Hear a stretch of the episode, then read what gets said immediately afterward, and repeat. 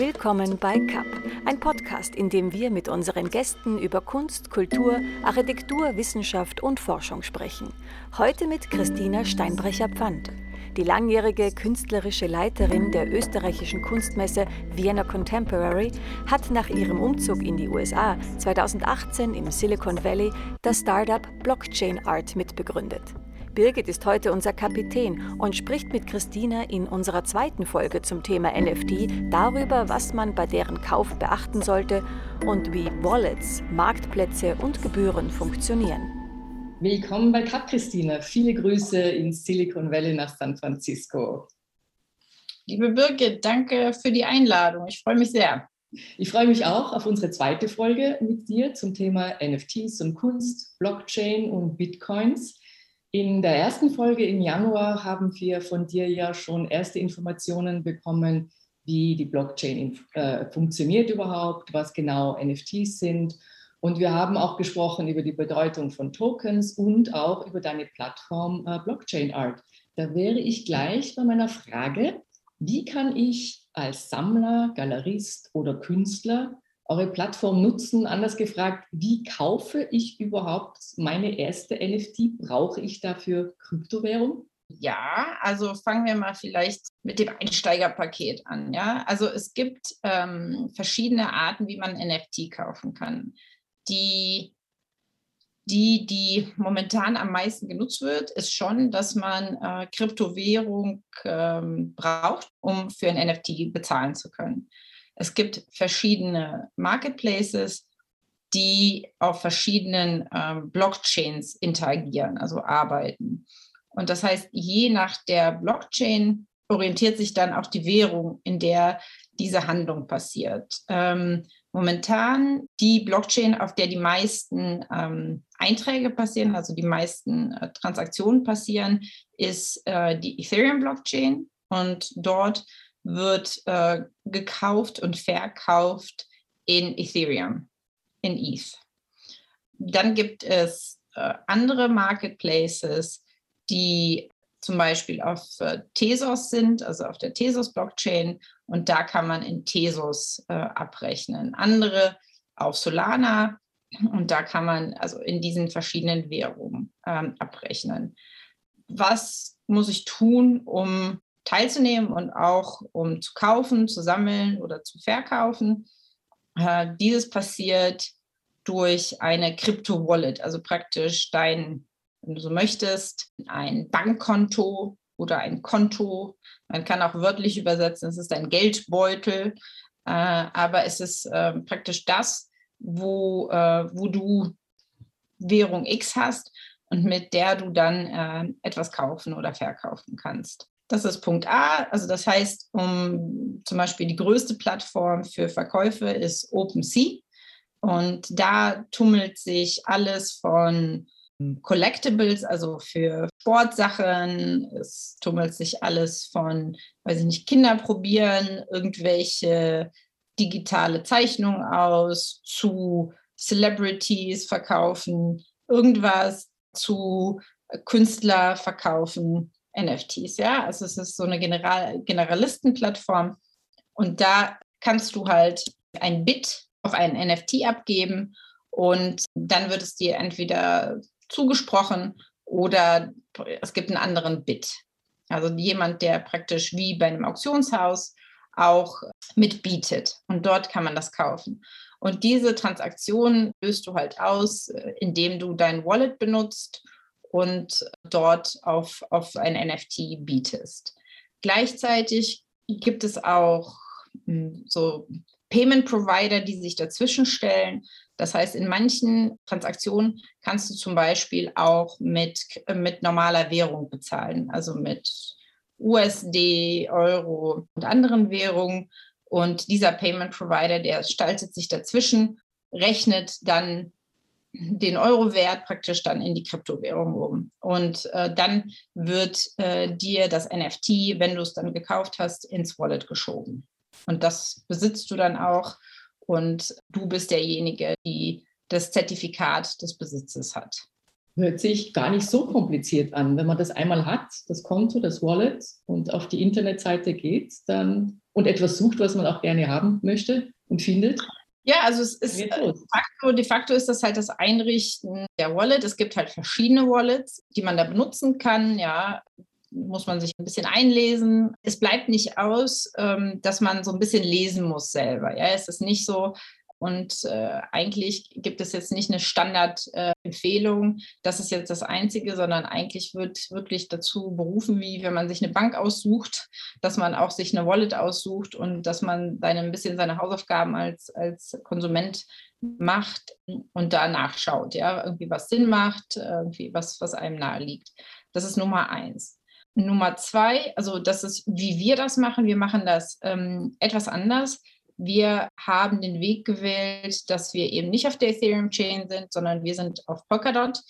Und wir haben das aus verschiedenen Gründen gemacht. Also unter anderem, weil Polkadot halt einen niedrigeren, 95 Prozent niedrigen Carbon-Dioxid-Verbrauch hat als Energieverbrauch hat äh, als, äh, als Ethereum oder, oder Bitcoin. Das war für uns relevant, um eben Künstler und äh, die, die Galerien abzuholen, weil die natürlich viele Jahre vorher oder einige Jahre vorher äh, sich äh, konkret zu diesem Thema, ähm, also äh, Carbon Zero, ausgesprochen haben und wir wollten denen halt die Plattform geben, das zu tun. Wir interagieren erstmal nur mit Fiat, also mit Währung. Und wir haben Payment Provider, das ist Stripe. Das ist äh, eigentlich ein gängiger auch in Europa ein gängiger ähm, Payment Provider für Shops, für, für Businesses. Mit Stripe kann man einfach mit der Kreditkarte bezahlen. Da braucht man kein Geld wechseln zu einer Kryptowährung, sondern man bezahlt es einfach in Fiat und hat dann das NFT praktisch in seinem Account und kann man das dann auch äh, wieder weiterverkaufen.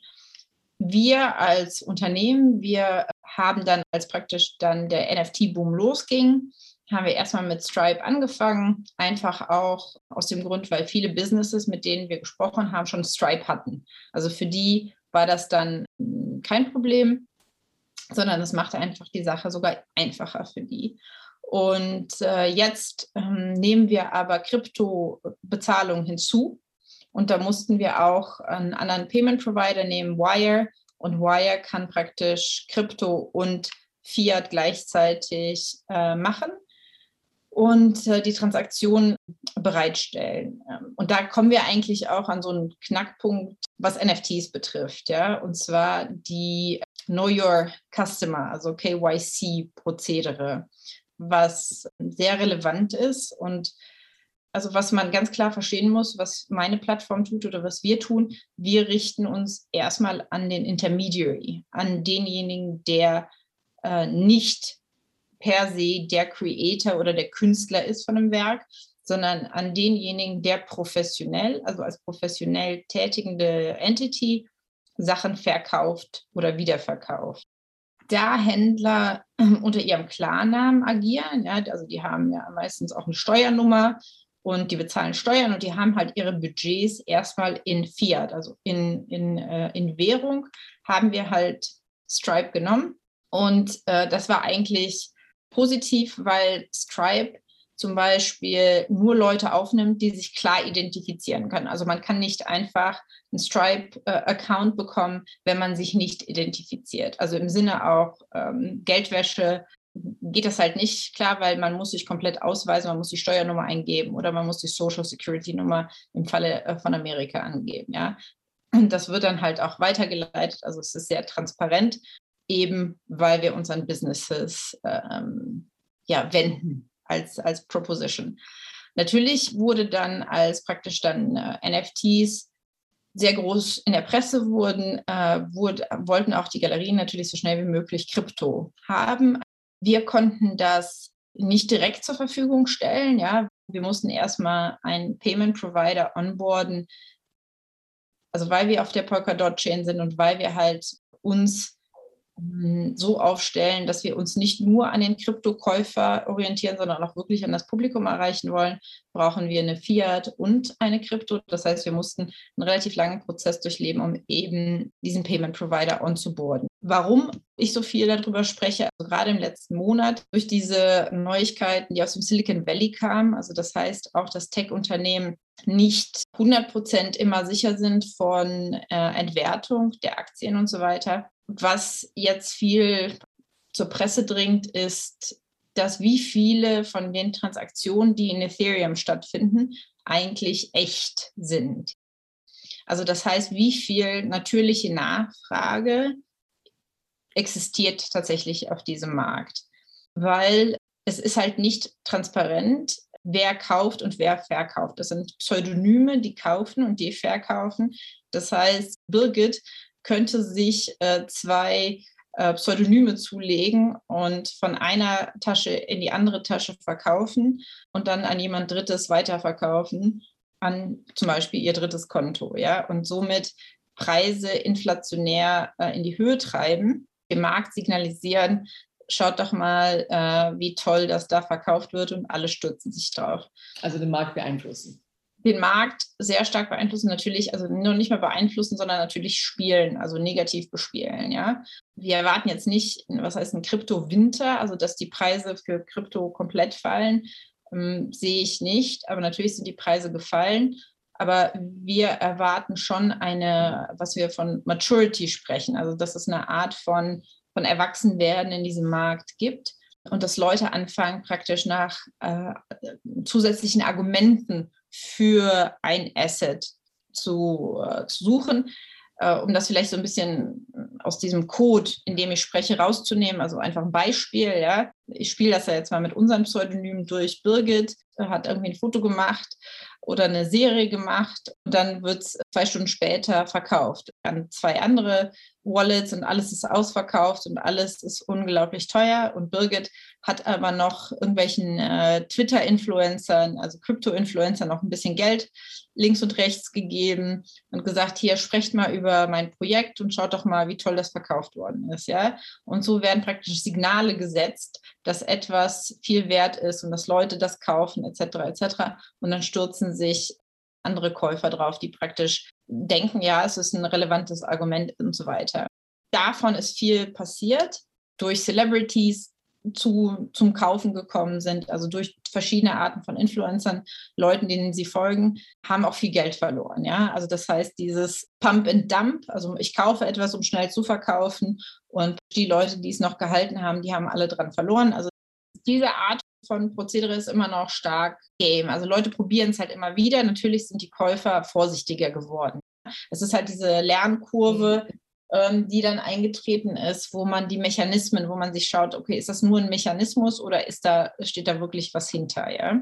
Und das meine ich, dass äh, Konsumenten und Käufer stärker nach zusätzlichen Argumenten suchen. Also nicht nur, wer hat es gekauft, sondern was steht hinter dem Pseudonym. Ja? Also der, auf der Seite der USA und in Europa überlegen sich die Regulatoren, wie gehen wir eigentlich damit um. Ja? Also ähm, auf der einen Seite, um zu schützen, auf der anderen Seite natürlich, um äh, Schwarzgeldgeschäfte und weitere illegale Machenschaften zu unterbinden und gleichzeitig natürlich, um auch Steuern, Steuern für sich verbuchen zu können. Ja? Also großer Handlungsbedarf ist da auch, was die Rechtsprechung betrifft. Ja, irgendwie so, es war die Stimmung vom Wilden Westen, jeder, alles geht. Und das haben natürlich auch viele Leute genutzt. Also jetzt sind natürlich legale Verfahren gegen Creators, die zum Beispiel irgendwelche Birkenbergs dann, also von Hermes verkauft haben, ohne die Marke konsultiert zu haben. Und auf der gleichen Seite von, von Nike, also Nike-Sneaker wurden dann verkauft. Und da finden jetzt große Verfahren statt. Ja, die Frage ist, kann man Identität ausfindig machen? Und da beißt sich natürlich die Katze in den Schwanz. Also ich erwarte, dass Pseudonyme auf jeden Fall ihre tatsächlichen Identitäten preisgeben werden müssen. Also war am Anfang also eine richtige Goldgräberstimmung und äh, jetzt äh, ist man dabei, etwas erwachsener zu werden. Muss man jetzt Angst haben, wenn man als Neueinsteiger sagt, so, ich probiere es mal aus? Oder auf was muss man aufpassen? Du sagtest, ja, man muss sich informieren, ein Konto anlegen und das macht man auch wie äh, in, in analogen Welt. Ja, wenn man eine Bank aussucht, guckt man sich das auch genau an und recherchiert und macht sich Gedanken. Und ähnlich kann man da auch verfahren. Oder wenn ich wieder zu eurer Plattform zurückkomme, ihr seid ja eine kuratierte Plattform. Genau, wir suchen die Leute aus, also wir bekommen eine Bewerbung. Aber grundsätzlich, was NFTs, also was Digital Assets betrifft, gilt das genau wie bei, wenn man so möchte, Physical Goods. Warum kaufe ich etwas? Also das heißt, ich schaue mir das an. Was ist das? Wer macht das? Kann ich verstehen, wenn ich mich ein bisschen mehr damit befasse, ist das ein Preis, der relevant ist, der jetzt dafür gezahlt wird? Ist das etwas, was so eine Eintagsfliege ist, was nur dieses Projekt ist und dann stirbt und fühle ich mich wohl dabei und kann ich es mir überhaupt leisten, das zu kaufen?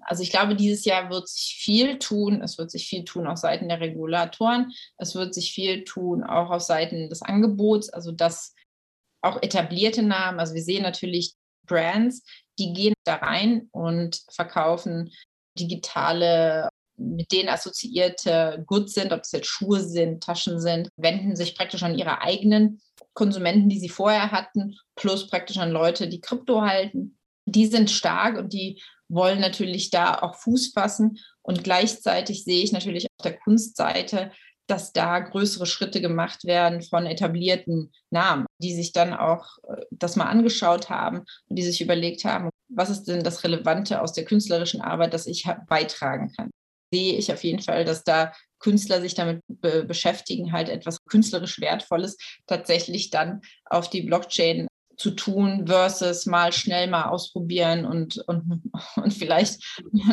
schnell chillig zu machen. Ja? Also dieses Jahr werden viele spannende, künstlerisch spannende Projekte kommen und es wird sich halt normalisieren. Auf der Retail-Seite werden halt einfach Brands weiterhin ganz normales Ding sein und natürlich auf der Seite des Regulatoren, also wo es ganz klare Bestimmungen gibt, also wie du das zu, ähm, zu versteuern hast, wenn du dann Capital Gains hast. Also wenn, äh, wenn ich jetzt äh, eine Hermes Birkenberg digitale Version kaufe und auf einmal ist das die Birkenberg die alle dann doch wollen, ja, und auf einmal kostet die 100 äh, mal mehr und ich halt diesen Verkauf realisiere, muss ich da äh, Steuern auf diesen Capital Gain zahlen, ja. Das werden halt ganz klare Vorschriften werden und für auch den ganz normalen Konsumenten. Es wird weniger riskant, weil es da ein Framework geben wird. Und wenn man sich die verschiedenen Blockchains anschaut, das größte Trade-Volumen findet halt auf der Ethereum-Blockchain statt. Gibt es verschiedene Argumente, dass es so ist, aber natürlich werden einfach andere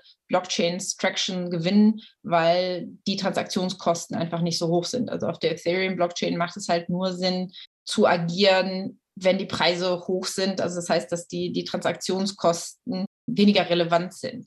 Muss man sich schon leise rantasten an das Ganze. Mal klein anfangen und gucken, wie funktioniert das Ganze überhaupt. Zwischendrin fällt man da mal auf die Nase, ne? aber das soll ja nicht dann zu stark bluten.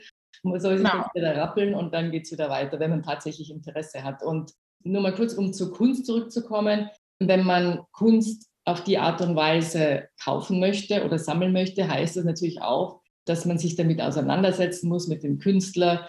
Äh, man muss recherchieren, man muss dem folgen, man muss vielleicht auch mal gucken, gibt es da ein Atelier, ein digitales oder wie auch immer. Eigentlich wie vorher. Man muss sich tatsächlich schlau machen und auch ein Stück Leidenschaft mitbringen. Ne? das Spannende ist eigentlich, glaube ich, was es möglich gemacht hat, und das sehe ich wirklich als riesen, riesen Gewinn, ist, dass man halt eben nicht alles betasten muss, sondern dass man sich selber zutrauen kann, sagen kann, das gefällt mir eigentlich. Ja? Das ist eins. Und das zweite ist natürlich, sind Künstler sehr viel, auch durch die Corona-Zeit, nochmal stärker affiner ans Internet gerückt. Ja? Also auch an ihrer Darstellung. Und die meisten oder alle Künstler, die ich kenne, die auch digitale Kunst, also NFTs, gemacht haben oder verkaufen, sind auch sehr responsive, also werden ein Interesse da ist, dann unterhalten die sich auch. Wird auch ein Call aufgesetzt. Da ist, glaube ich, die Schwelle der Interaktion viel, viel niedriger als vor der Pandemie. Und der Künstler ist auch so, ich habe ein NFT gemacht, ja, frag mich was, frag mich was, komm, ja. Und äh, wenn jemand sagt, ja, hast du, weiß ich nicht, hast du zehn Minuten, ich würde da gerne was fragen oder ich würde einfach gerne wissen, wer du bist, äh, wird kein Künstler sagen, nee, ja. Also, sondern sagen, ja, cool, super, dass du dich interessierst. Ich glaube, das ist etwas, was ein Gewinn ist, also auch im Sinne dieses Pioniergedankens des Internets, geografische Grenzen runterkommen und Kommunikationsgrenzen. Auf verschiedenen Plattformen gibt es halt auch Künstler von anderen, wirklich ganz anderen Geografien. Und ich glaube, das ist halt einfach eine Chance, die, die wir ohne Pandemie tatsächlich in der Form nicht gehabt hätten. Und die Blockchain erlaubt es dir halt, dieses Zertifikat zu halten, egal woher der Künstler stammt. Wenn man sich wirklich interessiert und natürlich in dem letzten Jahr kam dieser Geld, dieser Spekulationsgedanke, war eigentlich etwas, was alles andere über, übertüncht hat in, in so einer Form, dass sich viele umgedreht haben und gesagt, nee, das, es geht eigentlich nur um Spekulation. Dieses Jahr sehe ich ganz stark, dass es sich umdrehen wird, dass Leute tatsächlich ihre Stimme finden und ihre Leute finden und dass man sich wieder über Content irgendwie stärker unterhält, statt über den Mechanismus allein. Es beruhigt sich ein bisschen. Kannst du mir erzählen, wann dein neues oder ein zukünftiges Webinar mit dir stattfindet? Ich mache ein Webinar mit der University of Berkeley und äh, dann mache ich Go-to-Market Strategy for Fuel Arts. Das ist ein Kunstinkubator in New York. Dann mache ich noch mit einem deutschen äh, Museum für die Patronen des Museums so ein, so ein Einsteigeseminar zum Thema ähm, NFTs auf der Blockchain, einfach so zum Rantasten auch.